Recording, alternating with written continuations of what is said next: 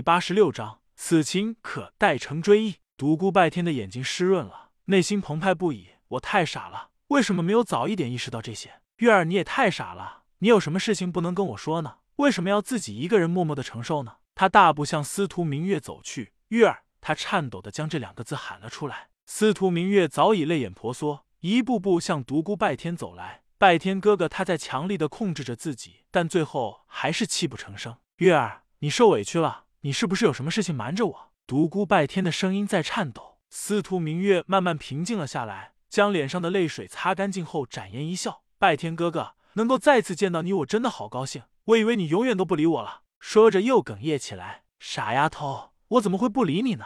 月儿，你回答我，你是不是有什么事情瞒着我？没有，撒谎。”我分明从你的眼中看到了那无尽的忧郁，那无尽的哀愁。有什么事情你不能够对我说呢？你是不是有什么不得已的苦衷？没有，真的没有。拜天哥哥，我对不起你。你现在原谅我了吗？我到现在你还要瞒着我？你还当我是你的拜天哥哥吗？为什么不能够告诉我？说！独孤拜天几乎是在大声怒吼：“刘师兄病了！”什么？独孤拜天呆住了。他万万没想到司徒明月会说出这样一个理由。难道我之前所有的猜想都错了？难道那只是我一厢情愿的想法？但是，但是我明明感到了月儿心中对我的无限爱意，不可能！他在心中怒吼，他一把将司徒明月揽进了怀里。月儿，不要怕，有拜天哥哥保护你，没有人能够伤害你。把你心中所有的委屈都告诉我。司徒明月在他怀中轻声的哭泣。拜天哥哥，我知道这辈子我对不起你，如果有来生，我一定要嫁给你，下辈子我一定要做你的新娘。说完之后，他从独孤拜天的怀中挣脱了出来。独孤拜天感觉自己脑中一片空白，他喃喃自语：“多情自古空余恨。”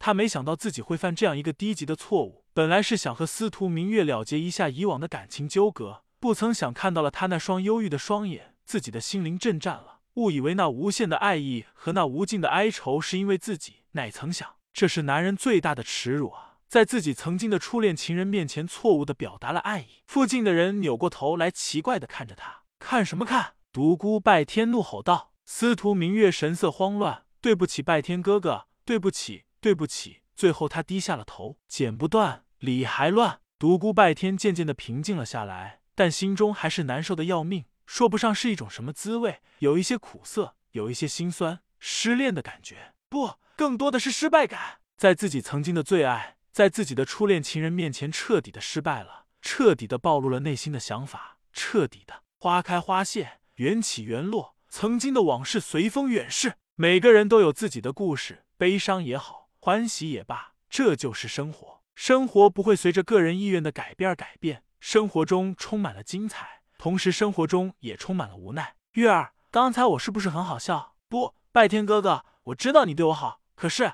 傻丫头，我在和你开玩笑呢。别当真，每个人都有选择自己生活的权利，去勇敢的追求你的幸福去吧。你不要自责，每天开心多一点，欢笑多一些。看到你现在这个样子，我很难过。过去那个阳光般的小天使哪去了？笑一笑，拜天哥哥，你真的不怪我了？当然是真的。看到你开心，我也快乐。这个世界上存在了太多的不公。男人如果一下子喜欢上了几个女人，那只能说他走了桃花运。如果女人在选择自己的真爱时，就可能会有很多的社会压力。比如说忠贞，这是一种不平等的观念，它甚至凌驾于道德之上，这是世俗的。呃，啰嗦了这么半天，你明白了我的意思了吗？你不必内疚，拜天哥哥，我好了，不用解释了，我理解你。如果非要形容现在独孤拜天的心情的话，那就是微笑着流着泪。表面上他已经平静了下来，但内心却已苦涩到了极点。他知道，在那些没有经历过感情纠葛的人眼里，此时的他显得很懦弱。这不是他们所能够明白了解的。